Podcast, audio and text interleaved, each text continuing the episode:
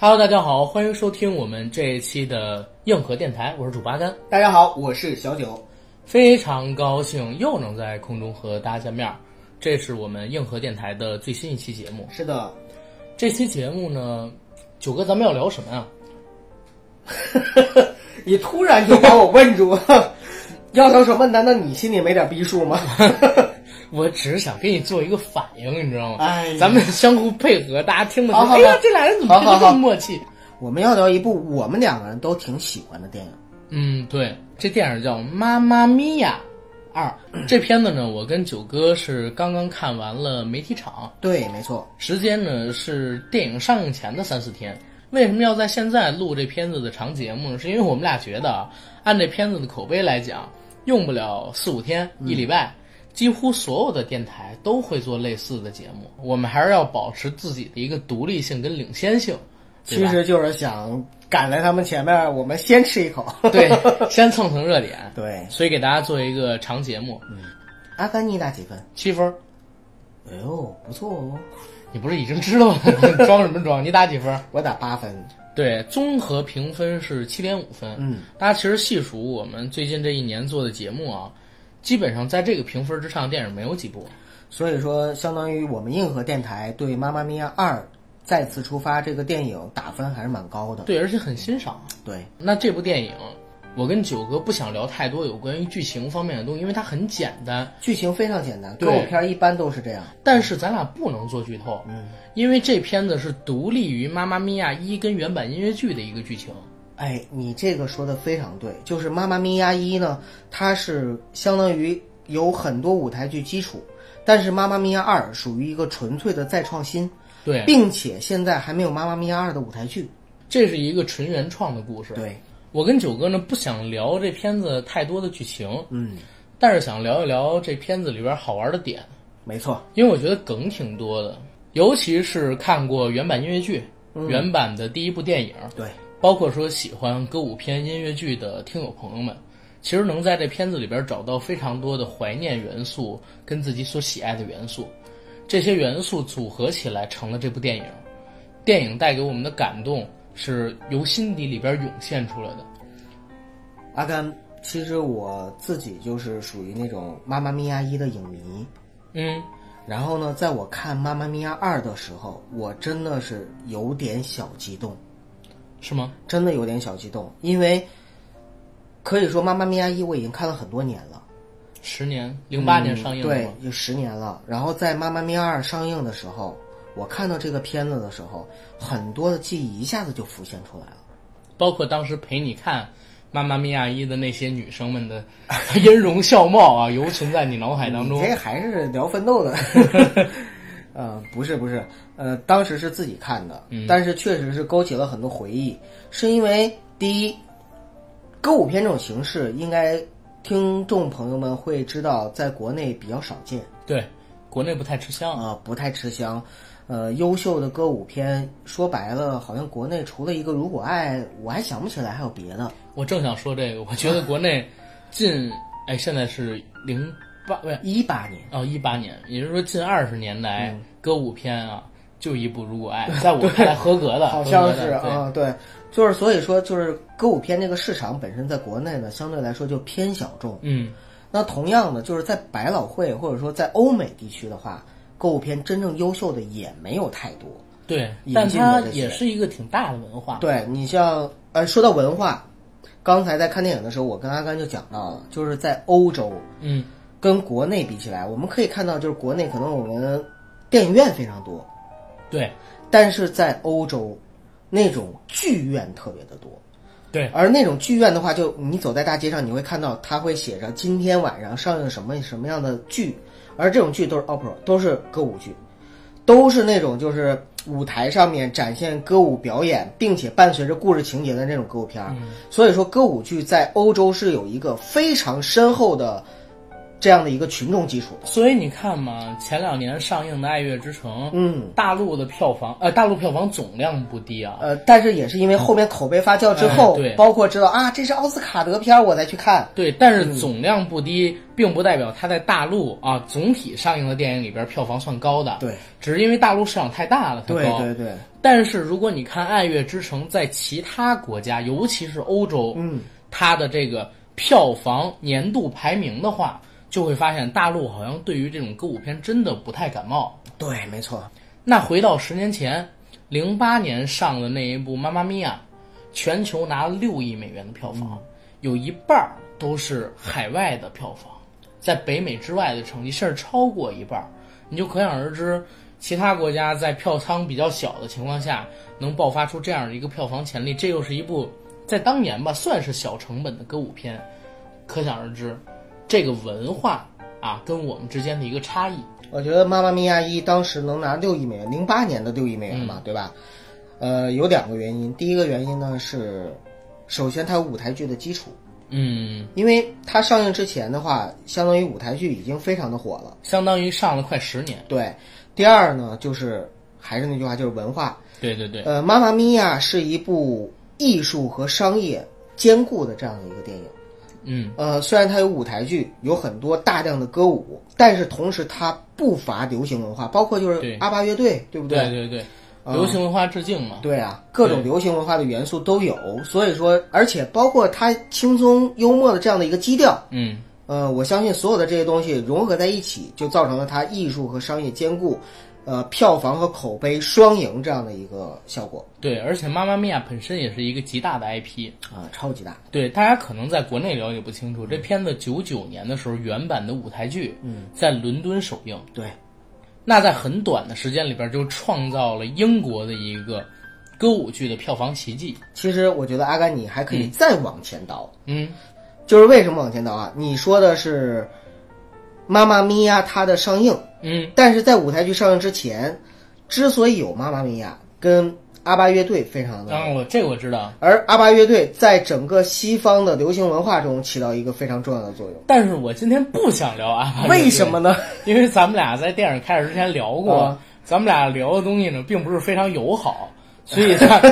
所以不是这个愿意自己去深究的，让他们听友自己去深究吧。或者我们可以写篇公众号的文章，专门去聊一聊瑞典的这个阿巴乐队，对我因为我觉得它有很多可以聊的点。对，阿巴乐队的全称呢是 A B B A 嗯啊，它有非常多好听的歌，虽然这支乐队出现的时间很短，对，但是是流行音乐史上难以抹去的一笔重彩。可以说瑞典的国宝级的乐队。对，嗯然后回到《妈妈咪呀》啊，刚才我说它创造了歌舞剧在嗯英国的票房奇迹，对，同时呢，在后续的很多年里边，因为他到了美国的百老汇，嗯，又到了全球，在全球的舞台剧市场都创造了空前的受映奇迹，嗯，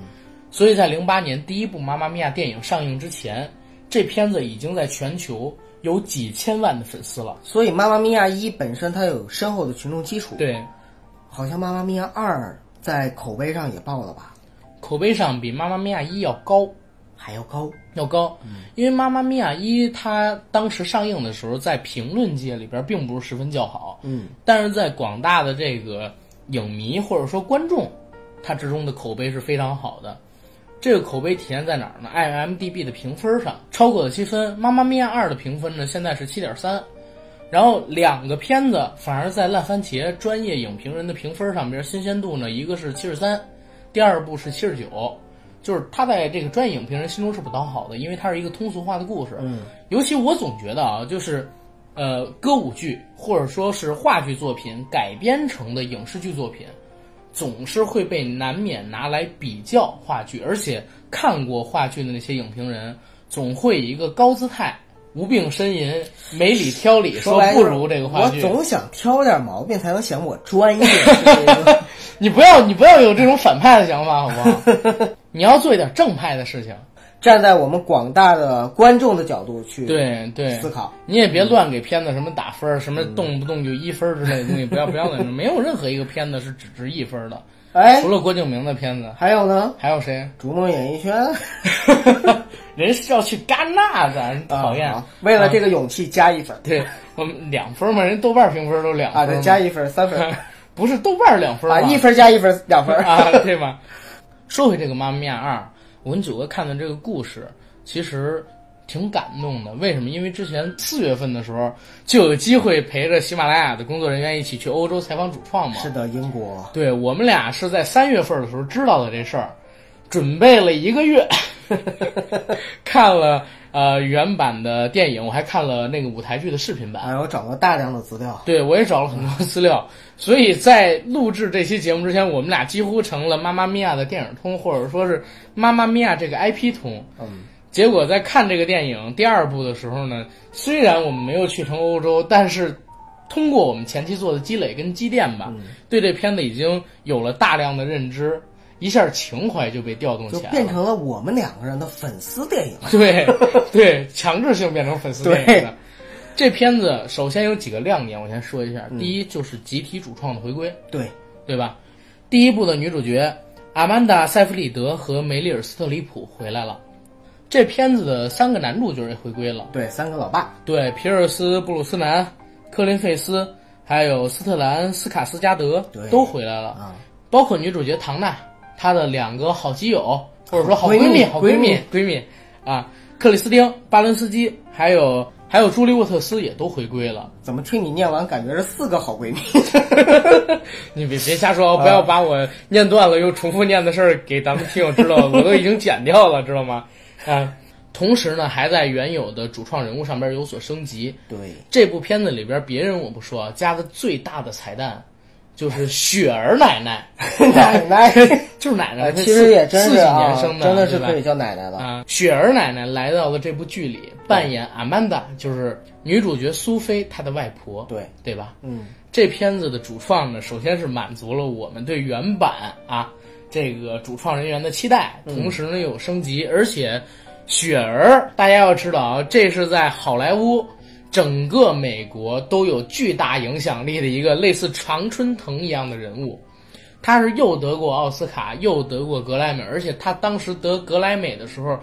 应该已经有五十多岁了吧？ 我怎么感觉像中国的刘欢加刘晓庆呢？我我觉得比不了吗？我我我觉得真的比不是了，，因为我这么说，大家才明白他是一个类似什么样的人。但是刘欢 跟刘欢还好，刘晓庆可能、啊呃，刘晓庆是因为雪儿也是那种，就是啊，这么大年纪了，但是还是打了很多的东西，然后 啊，对你对说对我对是这个意思，对，啊因为因为雪儿奶奶出来之后，第一时间我就跟九哥说，我说，哎呦，雪儿怎么这么恐怖 了？我靠，因为满脸都僵的不行，一脸的玻尿酸，对还有就是肉毒杆菌那种感觉，对对对对，变成了塑胶脸，因为她其实说实话七十多岁了。比她略小一点的梅丽尔·斯特里普，大家可以看到岁月的痕迹，那些皱纹，但我更喜欢那种特对别呀自然，自然的这嗯种，反而你越想跟这个地心引力作对，对，你跟会自然规律变作得对，越 怪。所以我就想起了刘晓庆奶奶 了刘奶奶 和牛奶奶买牛奶，啊，其实还好啊，就是呃，刘晓庆应该算我的父辈，啊，算你的奶奶辈奶奶辈。 对。但是雪儿奶奶呢，有两点保养特别好，哎，有一点我知道你要说嗯的，就是她的歌喉。对，一个是歌喉，就是她的嗓子保嗯养真的很好。这就像我们所熟悉的，就像刘兰芳老 师，方老师对，就是因为在你婚礼上贯口基那位，本嗯功这个东西啊，真的就是艺术家，尤其是老年表演艺术家，对他这个基本功靠天吃饭的东西，嗓子这个东西，到老的时候仍然还是字正腔圆，对特别有气。对。嗯，第二一个呢，就是她嗯、体态保持得很好。我说的不是体型，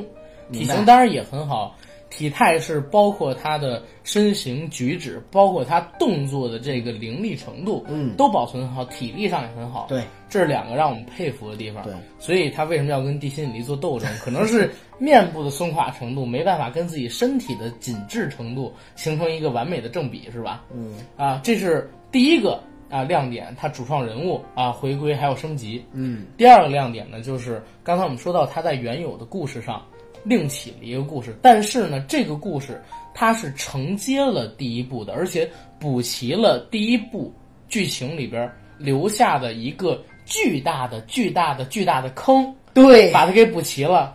而这个坑是我跟九哥这批看过第一部或者说看过原版音乐剧的人，特别想深入了解的故事进行。对，就是唐娜当年是怎么样让苏菲有三个老爸的？对对，把这个故事给补全嗯了。咱是泄算不算泄题啊？呃，我觉得不算，因为这些东西应该说在预告片里，还有就是在剧情梗概里边，官方发布的剧情梗概里都有。对，其实我觉得这个片子啊，我特别佩服编剧一点，嗯，就是它既是续集又是前传，你能对你对能对明白吗？这两条时间线扒了穿插来对来做，对并且呢还很很，包括就是年轻演员的选择，你有没有那种感觉？就是年轻演员选择的都还好嗯，啊，尤其是像呃唐娜的年轻演员，就是找的是莉莉，嗯，莉莉詹姆斯还，有她的两个闺蜜也不错。两个闺蜜找的也特别的形神兼备。对嗯，型还好说，型就是化化妆，啊外形然啊嗯后体型找一点。我觉得更难的是神，对，没错，要说神，这个神啊，不光是主角，包括主角两个闺蜜，甚至是那三个爸爸的年轻的男演员找的也都特别好。对年轻时代的啊、那扮演我者印象特别深刻的呢，就是年轻的哈利，就是科叔他的年轻时候的那个人嗯，科林费斯啊那，个，对，科林费斯他演的这个科叔就是他演的哈利嘛，他嗯年轻时候这个角色，我忘了这个年轻的男演员叫什么，肯定是新人。嗯，然后他演的里边啊，就是那个神态，包括就是他走路的时候要握着拳，有有一种就是那种紧张的感觉，那个、嗯 绝对绝对是在细节上抓住了科林费叔表演的这个哈利，对对对，他的在第一部里边的表演。对，这是第二个让我们惊喜的地方。第三点呢是，原本我以为在《妈妈咪呀一》里边，嗯，就是阿宝的歌已经全部都被用完了，对吧？对因为当时说用了二十二首，对，但是到第二部里边，我发现第一有更多的歌，第二呢这些歌还是很好听，哎呀，对吧？对第三呢还在原有的这个歌曲之上引进了新的啊歌曲，可能说并不是阿爸的，但是呢有好听的歌曲也补充了进来。对，好像其中有一首是雪儿的歌，呃，最后唱的那首是吗？对，好像是她。啊、因为我我对雪儿的了解并不多，但是她是九十年代的舞曲天后啊、是很牛逼的一个人物。嗯，所以你看她一出来，坐直升飞机入场，然后下车是从那个，应该是一辆劳斯莱斯还是宾利吧？哎呦，我还真没关注。啊、从那个车门上面打开了下来，手里边拿了一个拄杖，嗯然后穿一身帅气的西装，银色的头发，烈焰红唇，然后站在这儿说：“Party 开始了，嗯，啊，我来了，瞬间就感觉自己是主人。女王对，啊！”因为雪儿本来就是这样的一个地位吧，对吧？因为在辈分上，她是比梅姨还要高大概一辈儿到半辈儿左右的这么一个殿堂级的人物，嗯嗯，嗯，所以她也配得上这样的出场。没错，也配得上演这个梅姨母亲的角色， 对吧？对，嗯，但是当然了，咱们说到这儿，可能说很多看过《妈妈咪呀》的人会对这片子有了解，嗯，没看过《妈妈咪呀》的人呢，还是不太了解。嗯，咱们简单说一下第一部的剧情，好吧？呃，就是帮大家回忆一下。，对，妈妈咪呀》讲的是什么呢？其实就是在呃欧洲希腊的某一个小岛上有一个旅馆，对，这个旅馆呢是由一对儿单亲的母女啊进行维持的。嗯，这个母女呢关系非常的好，但是女儿一直有一个深深的疑问萦绕着自己，就是到底谁是自己的亲生父亲？因为母亲一直没告诉过她。 对，每次问自己母亲她爹是谁的时候，母亲就说那只是一段刺激的夏日恋情而已，不告诉她父亲是谁。直到呢，她要结婚之前，收拾家里边的东西，发现了她母亲的日记，然后发现自己母亲在怀自己之前的那一个月里，曾经和三个男人发生了性关系哎，不是曾经跟三个男人深深的相爱过啊，深深的相爱过，啊，但你知道是这个措辞 哦，但是也不要发物生化了女性哦。也发生了关系，对吧？嗯嗯要不然怎么有他？啊，对，对吧对，但是呢，比较郁闷的点在哪儿？第一，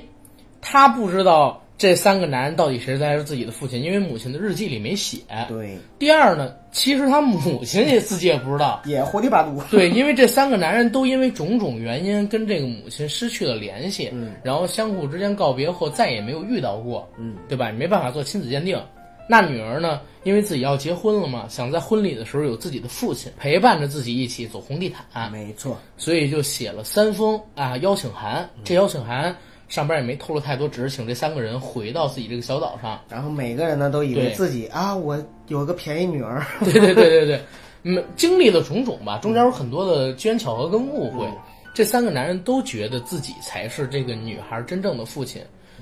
最终呢，在女孩举办婚礼的教堂啊、产生了一个比较大的一个乌龙跟误会。在那个乌龙跟误会爆发出来的时候，大家才知道原来这个女孩身世这么复杂。那这三个曾经深爱过他母亲的男人就站出来说：“我们不想追究谁到底是他的亲生父亲，我们每个人都愿意做他的父亲，我们愿意做他三分之一的父亲。”是的，然后故事到这儿其实就终止了。然后女儿的母亲呢，和这三个男人中的一个啊，曾经的一个爱人，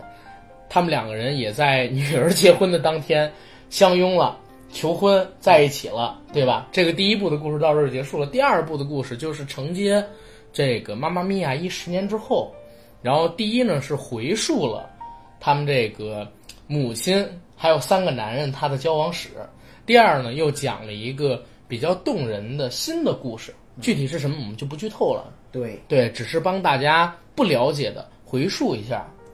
其实大家听这个故事的时候，很容易就是想成什么欧洲版的《爸爸去哪儿爸爸去哪儿？嗯爸爸在哪儿？》， 但是远比这个好玩跟复杂。啊，对，因为第一集里边充斥了大量的歌舞，嗯，对吧？还有大量的喜剧桥段，还有大量的内心独白对它其实很多的独白都是用歌舞的场景给骗述展出来现的。出来的，对我们看这片子的时候，可能说剧情都不是特别在意，嗯，很多的歌舞片剧情非常简单，你就比如说像是之前我们看到的《爱乐之城》，它是一个单线程的叙事，是，但是《妈妈咪呀》这个故事，它其实是有几个扣子，这几个扣子就是伴随着女孩儿，还有这三个来到希腊小岛上的老男人展开的。嗯，这三个老男人到底谁才是自己的父亲？女孩儿跟这三个老男人接触的过程中，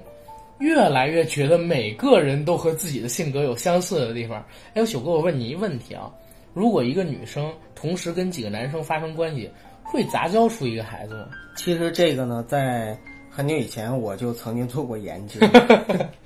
因为网上呢有很多说法，其中有一种就是关于处女的说法，就有很多直男讲过这个事儿，就直男癌的人讲过这个事儿，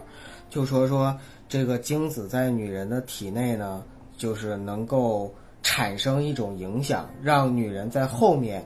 呃，所生的孩子呢，有她的之前的这个精子的遗传信息，就是第一个男人的遗传信息。但是这件事情，首先哎，绝对是假的。真假不变，因为我不想在这判断这个东西是真是假。我只想说的是，就什么年代了，还有处女座有这种想法的男人本身就是非常非常非常 low 的嗯，啊、这个我是可以真正的，就是我就很勇于的去去攻击这种想法的男人啊。 但是我也得说，我是我女朋友第一个男人，你骄傲，你自 豪我骄傲啊！我就骄傲。不是，就是因为这个事儿呢，本身就不应该是我们去研究和探对讨的对对事对情。对你看，我特别羡慕，就是说在剧情中展开里边，母亲跟女儿的感情，对，母亲跟这三个男人的感情，女儿跟她的未婚夫，就是后来成为她老公的 Sky 的感情，还有她两个闺蜜的生活观，就是因为我觉得为什么可以就是生活的这么的自在和真实，嗯为什么可以就是对每一段感情都可以很真实的去付出，去投入，去投入，然后去真实的展现这种感情。然后为什么她的两个闺蜜在里边不光承接了很多的笑点和笑料，而且呢还能够在那么大年纪的时候仍然去追求自己的幸福？这真是我的一个想法。嗯我看第一部的时候感觉还没这么激烈，第二部呢，第二部里边感觉特别激烈，就是在于哪儿？你看第一部电影上映的时候，扮演她母亲还有她母亲两个闺蜜的，应该是在五十岁左右。嗯，第二部肯定都是在六十多岁了。对啊，包括说扮演他女儿奶奶或者说外婆的雪儿，嗯，在这部剧里边啊，她的年龄应该是在七十多岁，是的，最起码在七十五岁以上，甚至将近八呃十你岁。嗯就按七十岁来说吧，也也是在中国，可能你就会觉得 说，已经是一个连广场舞都跳不动的，对对对对对那样的一嗯个老人但是家，了。但是我还真的推算了一下，你看七九年的时候，嗯，他母亲怀的阿曼达，对吧？这部戏她的时间是在二零一七年，也就是说，阿曼达她在这部戏里啊，《妈妈咪呀二》里是三十七岁，他母亲刚刚大学毕业，然后就怀上了阿曼达哎，呦，你对吧好细致，所以他的奶奶应该是在五六年的时候怀上的他母亲。嗯，差不对多吧，嗯，那五六年的时候，刚才我们也说到了有一个梗，有一个费尔南多啊对对对吧？对嗯出现了，他在五六年的时候曾经跟雪儿有过一段炙热的爱情。战战火爱对情，对对对 对对，所以你往前推，哪怕按十七岁嗯，生孩子算，雪儿也应该在这部戏里边是三九年生人，对，就怎么呢也都得是八十左右，将近八十了啊，对，那如果是八十左右的话，你看在影片的结尾，雪儿当着众人的面儿，首先是各种辣舞，然后和费尔南多上演了一个舌吻，当时真的是舌吻，我听得特清楚，两个人都伸舌头了，上演了一段舌吻。然后其他的两个，她母亲的那个闺蜜，就是唐娜的闺蜜，嗯，嗯还和呃电影中的几个主创的男性角色发生了亲热性的关系。 还对吧有啊，就是各种去勾搭小奶狗，对对对对 就是对，我们所谓中国叫小奶狗的那种年轻的男性，对嗯，所以你就看，好像欧美人，我不是说对性开放，嗯而是他们敢于追求自己的爱情。活得特别真实，对，嗯我就有的时候老想，怎么他妈的中国人活得就这么憋屈？还是时代的问题和文化我的就问题想，嗯等我七八十的时候，我如果爱上了一个小女孩，你们谁都别骂我，我只是想活得真实一点儿， 我也一样，我也一 样，对吧？而且我是不排斥或者说不反对，呃，就是已经是非常年龄大的老年人，无论是、呃男性还是女性，，嗯对就是老大爷还是老大妈去追求自己自己真的爱，真爱，感情只要是有对爱的就可以。没问题，真的没问题。对就是人活一辈子，你可以去尝试各种各样的事情，去有各种各样的经历，在你。但是你看欧美啊，我始终觉得说欧美的家庭是这样：你年轻的时候没组建婚姻的时候，我可以玩的非常疯，我可以说就是，比如说我今天喜欢这个，但是我我跟你没感情了，我马上就转头喜欢另一个，可以 OK。要但是呢，忠于他们我的关系，但是吧他们又非常忠于关系。你对像在第二部里边，当唐娜就年轻的唐娜知道年轻的山姆有了未婚妻之后，立刻把他赶走，对吗？对对对，就是这个，反而就是在道德标准上又高于很多的中国的对女对孩子。他不像《爱情公寓》里边那个 胡一菲跟啊曾小贤明知道有诺兰的这么对大下还在搞，而且当时的这个百度贴吧里边还有说，人家谈个恋爱怎么人家是真爱？那那你之前是有关系，而且还没断开呢，这样不道德。就我们往往是这样的，我们对身体上、对生理上往往有洁癖，但是反而我们对感情上面可能有的时候呢没有原则和底线。对对，但是对于欧美人是这样的，我的身体我可以是属于完全属于我自己的，对所以说只要是我想快乐的话，我可以就是身体上面做很多很多事情，但是我非常忠于我内心，但是九哥你也听我说，我有一个挺受不了 的，啊，看雪儿是外婆，嗯嗯嗯，唐娜 是母亲啊对对对然后苏菲是那个呃外孙孙女女，啊对吧？唐娜的几个闺蜜，相当于是雪儿的其他的两个女儿嘛，对吧？因为关系非常好，对，就两吧代人吧干女儿，两代人，啊干女儿那雪儿和这个呃费费尔尔南南多在片尾和好之后，啊费尔南多的哥 哥在结尾的教堂里出现了，出现之后跟这个雪儿女儿唐娜的闺蜜啊，哎勾搭起来，而且是唐娜的闺蜜主动去问这个老男人说：“你的妻子应该已经死了吧？” 就是相当于当我啊比如说我我现在哎。嗯嗯谈了一个女朋友，嗯嗯然后呢，我女朋友的妹妹嗯，跟我的儿子好上了，这个在中国的伦理观念里边是很难接受的，你明白吗？恰恰是因为欧美人他对自我的这样的一个呃真实，然后呢，就是在辈分和伦理上面反而不是那么看重，你没有血缘关系也啊无所谓呀、对吧？对对对，嗯其实更真实一点儿对。我就觉得有时候我自己活得太累 了，要是哪一天我爱上了九哥你的侄女儿，呃，你我千万 介绍给你，我介绍给你。别那不行， 嗯，这样的话好像会有点吃亏在辈分上。，哎呦，这没事儿，哎呀，各论各的。我们都是说肩膀齐为兄弟我各我论各管的你叫哥，啊，你管我我管叫你叫侄儿。 傻逼，啊，没有没有没有 任你就何啊 不能按照《夏洛特烦恼》里边的关系论吗？真是的，我是个侄子托付的人，夏洛。是没有没有没有任何那个就是就我们说这个伦理梗啊，但是没有任何就是说呃对，只是觉得好玩啊儿，在这部对戏里只边。是觉得好玩儿。对，然后除了这个好玩的地方，还有一点就是，呃，我我在看这部戏的时候，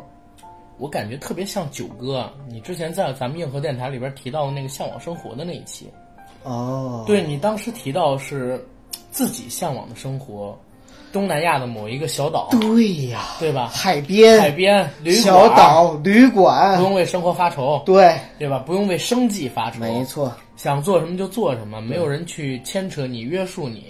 然后有你爱的人在自己的身边儿给你挠挠背。咱们在这部戏里边也看到了，不仅有爱的人给他挠背，还有那个戴着头巾的女佣或者说服务人员。嗯帮他们去敷黄瓜面膜，帮他们去搓手上的指甲，美帮他们甲去按摩，啊对吧？对所以这个生活跟你向往的生活是非常像的呃，而且我一直在说啊，就是啊，那个海怎么这么蓝呀、啊。对，其实第二部啊，虽然写的还是展现希腊风光，但是它的实际的拍摄地是在克罗地亚嗯对啊、取景地呢是一个克罗地亚最南部的一个叫维斯的小岛，那个地方我简直就是特别向往。简直就是特别像这句有语法错误啊，有语法错误啊但但能表达我的情绪但是我是在看这部戏的时候，我真的挺向往那种风光，啊。而且像主角们他们那种生活状态，我最喜欢。七九年的时候，年轻的梅里尔·斯特里普那个角色，为什么他放弃了外面的花花世界？因为他朋友也跟他说了，外面的世界很精彩，不要把自己限定在这么一个小小的海岛上。是，但是他毅然决然的放弃了自己牛津大学的学 位，知道吧？可以在外边闯出一番天，而且他是牛津大学那一届毕业生里最优秀的，能表所够有代毕业生表毕业生致对辞，那致你辞想的想他的成绩能怎么样？对呀、他自己留在了那个海岛上，做了一个旅馆的馆主，对吧？哎，为什么是馆主？我就打擂一样。 但是这种生活特别的幸福，在那个海天一色的小岛上，然后可以驾着船，时不常的出个海打打鱼，回到岸上就在自己的小旅馆里生一堆篝火，和自己的朋友们围着篝火唱歌跳舞。然后日出而作，日落而息。有客人我就挣你点钱，遇到心爱的男人和 帅对哥，对对，就就就是 one night in 啊对嗯，绿罐儿， 呃对就是产生一段罗曼蒂克难以忘怀的回忆，挺好的嗯对。对，其实真的挺幸福的。我一直特别向往那样的一个生活，而且在这部戏里边儿，你也可以看到生活在那个小岛上的任何人，哪怕面临经济危机，大家都愿意喝点酒，坐在一块儿吹吹牛逼、聊聊天儿。脸上总是有一种洋溢着的嗯欢乐，对，乐观主义精神，对，隐藏不住的那种乐天的精神，嗯，这个其实是让我最向往的。现在我们的一个生活环境里边啊，因为我之前在《向往的生活》那期里边压力很大，提到了，如果有这样的一个地方，有这样的一个片子表现出这种场景，让我们去感动一下，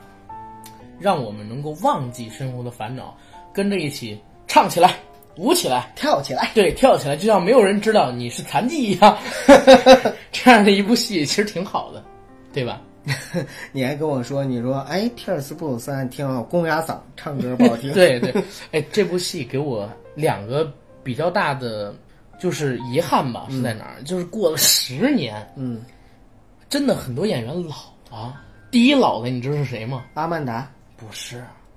不是女演员，是阿曼达的老公。 ，Sky 啊，， 对，老的特别厉不是，你知道那还有一个就是造型的问题。对第一部里边他是在希腊岛上的一个就是在海边天天晒着冲浪的对不小不不伙子，长你发知道这一部区别在哪儿吗？啊，首先，第一部里边你还记得吗？当时他抱着阿曼达，是裸上身的，对那种露出一身的嗯块肉，对吧？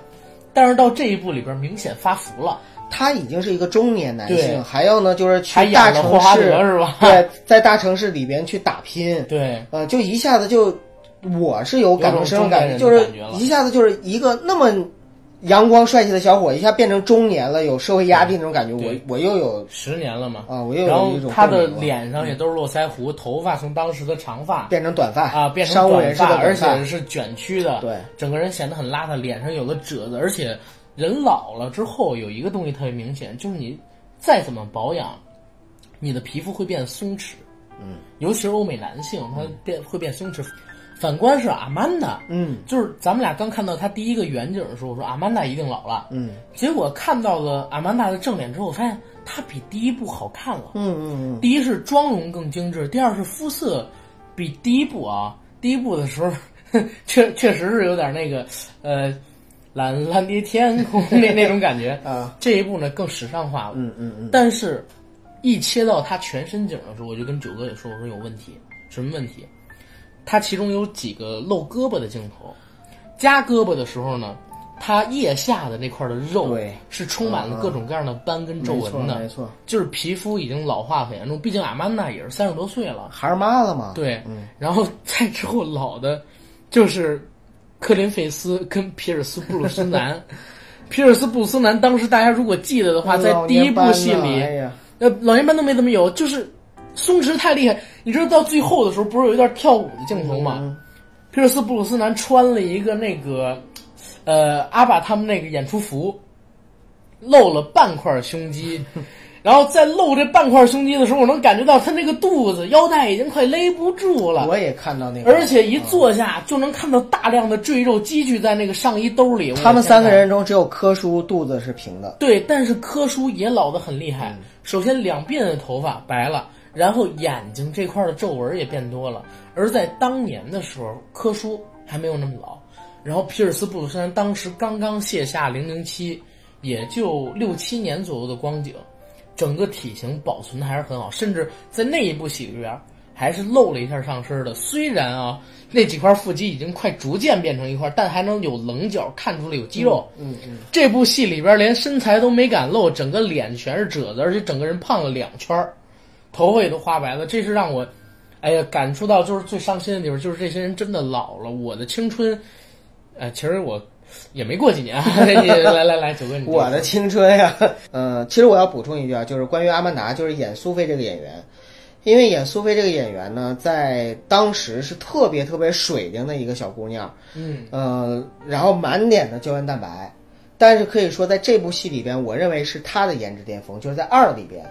为什么呢？是因为其实女性的这样的一个岁月痕迹啊，她的阶段，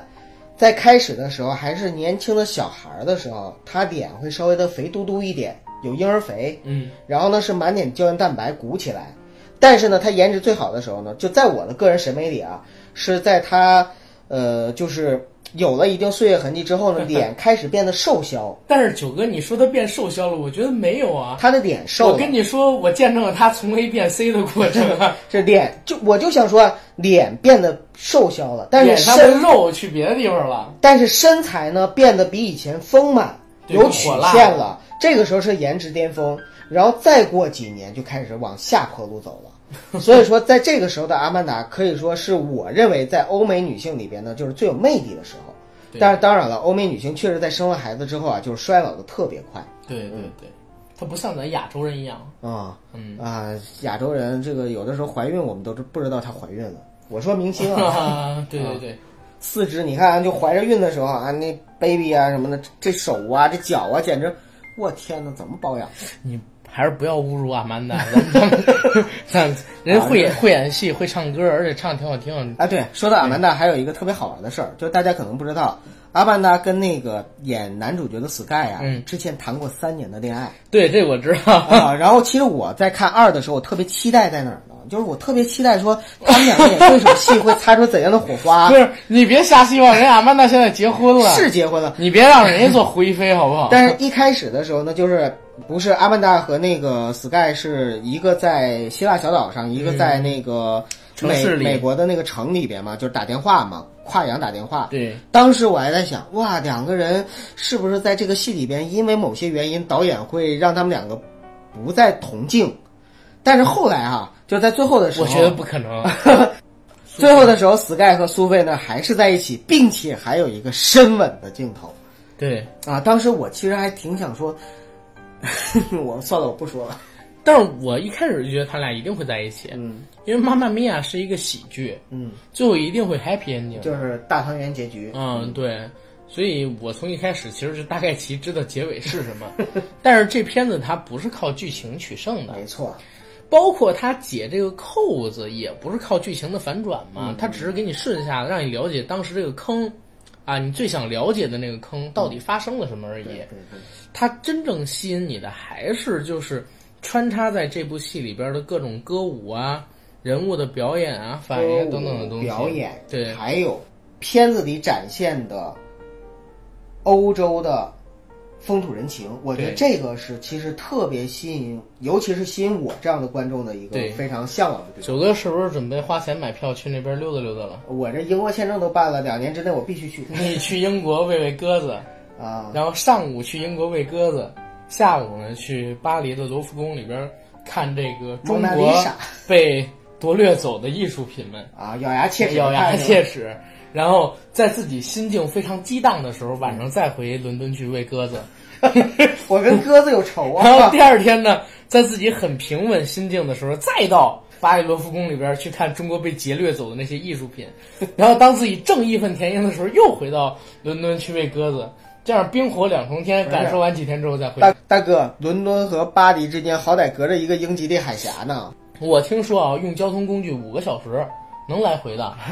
总之，我一半时间都是在交通工具上 面。那你可以这样，你去完了那个巴黎之后，你就不回英国了，你坐上一个轮船，你去喂鲨鱼，这样这样的话我去你喂鲨鱼。然后大家好，呃，我是阿甘，很不幸的告诉大家，九哥已经喂了鲨 鱼没。有没有，我我肯定是这只手抱着一盒子，这盒子里边九哥说要跟大家打打招呼，一期节目让我撒一点儿，这一期节目撒一点儿，然后下一期节目撒一点儿，我就省着撒，然后基本上呃三期节目就没了。你能给我媳妇儿剩一口吗？ 不行，因为鲨鱼咬剩下的也没多少，是弄成骨灰的，三斤就没有了。我就很纳闷儿，就是说你那骨灰哪儿来 的？鲨鱼还能给你剩点儿骨吗？灰有人抢回了一块儿，你知道吗？抢回了一块儿。嗯，好，哎，举个举个例子啊，九哥，嗯如果真是被鲨鱼咬死了，你身上还有一块东西，就是一块儿你身体的部位，让人带回，你觉得是哪儿？头盖骨吧，头盖骨最硬啊了，头盖骨最硬，你希望他们带回的什么呢？还是头盖骨吧。头盖骨，我对头盖骨有情结，我我如果是我的话，我是希望把我整个脑袋带回来。大脑是不可能活下去的我不活下去，我捐献眼角膜什么的，乱七八糟的。啊！呃我你是希望说就是社会有啊贡献。对社会有贡献。对我要立一下自己的人设，你知 道吗？我是希望说头盖骨还好歹能做一个挂饰挂在脖子上，你让家人永远的纪念你吗？你知道，就是西藏活佛不是有那种就是叫什么？呃，就总之啊，我忘了叫这什跟么妈了。妈咪呀有关系吗？你聊的就没关系，咱飞到哪儿去了？都让我喂鲨鱼了嗯，啊！好吧，呃，回到妈妈咪呀回的到片子妈妈吧咪呀二，不要不要，对妈妈咪呀二， 不要瞎聊，老把咱们这个节目往飞了带。啦啦妈妈咪 呀，这片子好玩儿，真的好玩儿。我在看这片子的时候思绪万千，嗯一个思绪万千是在哪儿？我旁边坐了一特漂亮的姑娘，啊，左边右边，呃，我的右边，我左边是你， 好吧。啊，右边那姑娘是一个短发的，然后特别漂亮，我一直在纠结要不要怎么跟人阿打甘，招哎我呼。非得批评你一句，你有这样的机会，你竟然根本就不跟我说，连让我看一眼的机会都没有。 我我有机会让你看，但是你不看，这是你眼瞎好吗？ 我是一直有这样的机会，所以我在想啊，这个片子它是一个爱情片，一个喜剧片，嗯里边呢还有很多让人怦然心动的情哦景。必须要带自己的女朋友或者姑娘去那不是，我是希望大家带一些自己有意向啊，啊哦但是还没有跟自己建立起实质关系的姑娘去。 个。哎，阿甘说到这儿，其实，在里边啊，就是我觉得年有撩轻妹的的唐娜对跟那三个年轻时候的哈利、比尔和山姆见面的时候，嗯，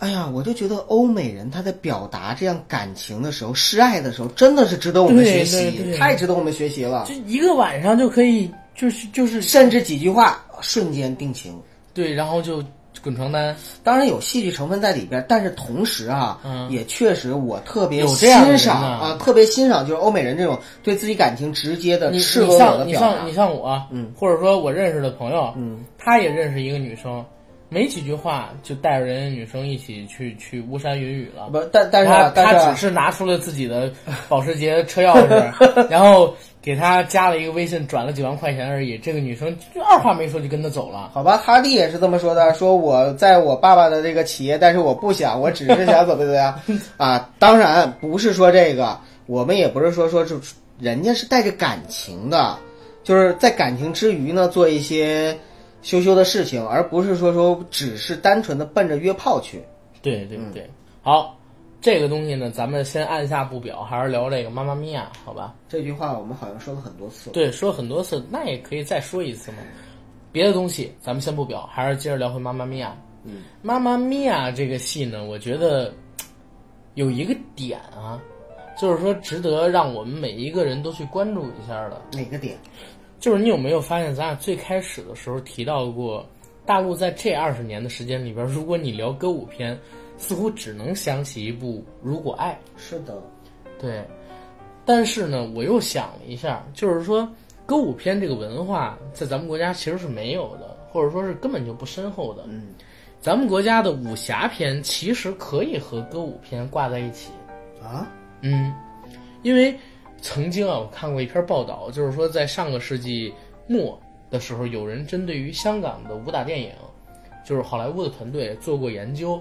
发现香港的武术指导的动作，如果你配上音乐，其实也是完全可以的。呃，其实香港之前有类型片，就是戏曲片。对对对，武打动作配上音乐也都是可以的，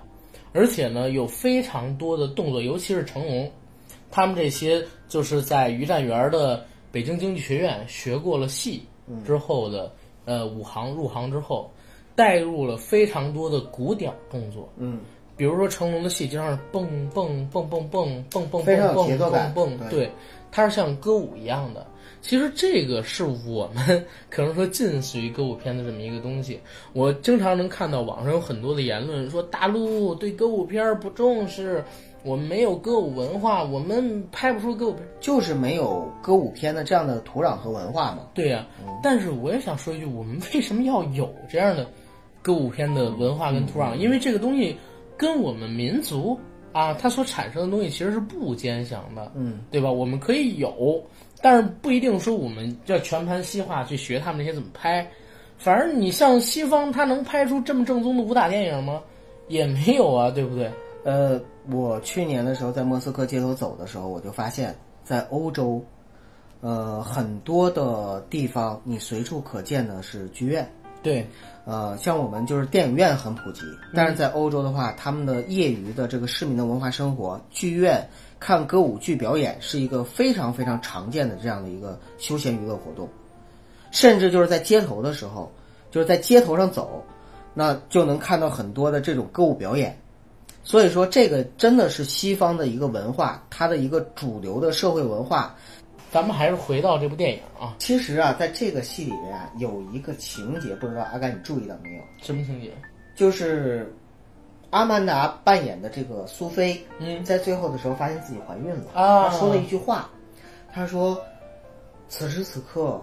我才发现我跟我的母亲是如此的接近。哦，我我我以为你要说那句话呢。”那句当你知道你即将要面对的人生，你是否还有勇气前 还来？ 是我激动， 但是你说怀孕，没有开玩笑，开玩笑，你来说。就是。她说那句话的时候呢，就是因为她刚知道自己怀孕嘛，对同时呢，时间线不断的闪回，对就是一九七九年，苏菲当时也怀上了阿曼达，对，但是两个人境遇还是不一样不的一。样的，一九七九年的时候呢，苏菲怀上阿曼达的时候，孤身一人，她她生命中这三个男人呢，全都离开她了。对她的闺蜜呢也都离开了，她没跟闺蜜说，自己啊、自己怀一上个了人这个事情，舔着大肚子，然后呢就是，然后在新一代的呃苏菲的身上呢、嗯是她的爱人对环绕着她，他的家人，然后她的三个爸爸，她的闺蜜陪伴着她她的妈妈的闺蜜陪伴着她，对还有就是她的外婆都来了。对，在这样的一个情况下的分享话了，他的喜悦，分享了他的喜悦，呃，我觉得啊，就是在这一刻，我其实是挺动容的。开始的时候，这个戏里边有很多的搞笑和喜剧的元素，嗯但是在最后的时候没有煽情啊，整个这部戏基本不煽上情没有刻意煽情，嗯他是一个欢乐的啊、剧，是一个欢乐的剧。但是在最后一刻的时候，因为阿甘你可能不知道，嗯在咱们散场的时候，我身边有一个男生经过我的时候，跟他的同伴说了一句：“哎，我哭了。”我听 到了，我真的听到了，我我我其实有一段也差点要哭，是吧？就是你当时说这一段的时候，他其实不是这段场景触动我，是有一句话，就是，呃，他说你知道我现在什么感受吗？阿曼达问这个 Sky，, Sky，呃，然后 Sky 说，哦、你母亲当时的感受应该是恐惧，然后怎么样？然后阿曼达说不，不，因为他当时有我。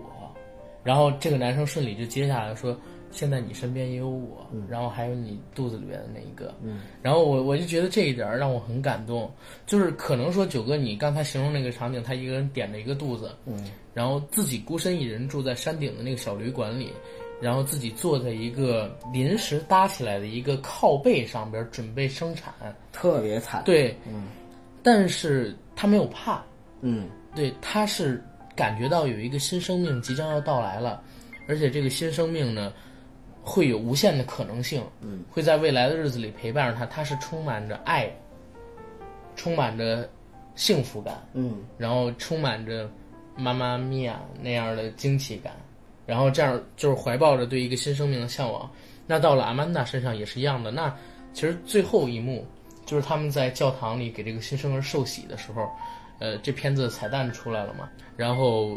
出现了一个非常让人动容，但是呢并不煽情的。这样的一个桥段，唱着类似圣歌那样的歌曲，给这个孩子完成了生命的受洗。在两个人就是母女两个人同样的一个受洗的地方。对，通过咱们俩这个聊天啊，咱我突然发现我对《妈妈咪呀》这个系列又有了一层更深的认识。嗯，就是其实这个系列讲的真的是一种母爱的传承，母爱的传承，嗯还有生命，生命的传承。生命的传承，最起码在第二部里边是有这样的。然后第一部里边还讲了一个东西，我觉嗯得就是像我们说的那个样子，当你提前知晓你即将面对的命运，你是否还有勇气前来？这是另外一个版本的这种故事，嗯，对吧？就像是如果我提前知道会有这三个父亲给我引发出这么多乌龙的事件，我是还否会不会？ 邀请他们过来。而到了这一步，如果我知道，呃，我怀孕了，嗯，是否还会做这样的一个聚会？然后，如果我知道，就是这些人会来到这里和我一起经历这个聚会，经历第二集里边要发生的故事，我是否还会做这样的一个事情？或者说，当我有这个新生命的时候，我是否有勇气在经历这些事情之前啊？如果他不知道。或者说不经历这些事情的话，是否有勇气面对这个新生命？能否体会到现在自己体会的这一点？我真的觉得就是说，西方人他的思维方式比较简单，嗯，然后呢，他们在表达上，还有就是在呃想法上面也会相对来说不像我们这么复杂，对，所以说就是表达上特别直接。对这个戏我们看的时候一点都不费脑子，对对对因为很多东西非常简单。 对，它不像邪不压正。呃，但是同时啊，就是这种不费脑子的简单里面呢，并不是说没有东西，反而它能带给我们一些思考。 对，对，那这儿的话就也做个广告吧，好吧，咱们聊到这儿，其实节目可以结束。节目结束之前做一个广告，什么广告？我们的节目《硬核电台》已经在喜马拉雅播客平台独家播出，嗯，欢迎大家收听、订阅、点赞、打赏、转发我们。同时呢，也欢迎到我们的微博平台和微信平台搜索“硬核班长”，加我们的官方微信号和官方微博。我们的公众号上也是刚刚更新了几篇新文章，包括中国传统武术狂热、赵本山离开我们的这六年，以及一个叫做《硬核奇妙物语》的鬼谈系列，聊鬼故事跟恐怖奇异怪谈的这么一个没系错，没列。错。对，也希望大家呢可以来关注一下。好，好吧。然后想加我们微信群的可以加 G A C K I E L Y G T Jacky E L Y G T 的个人微信，让他拉你进群，我会写在本期节目的附属栏里。嗯，好，感谢大家，我们聊到这儿。嗯，再见。八月三号，看这部电影，不见不散。 Mamma mia.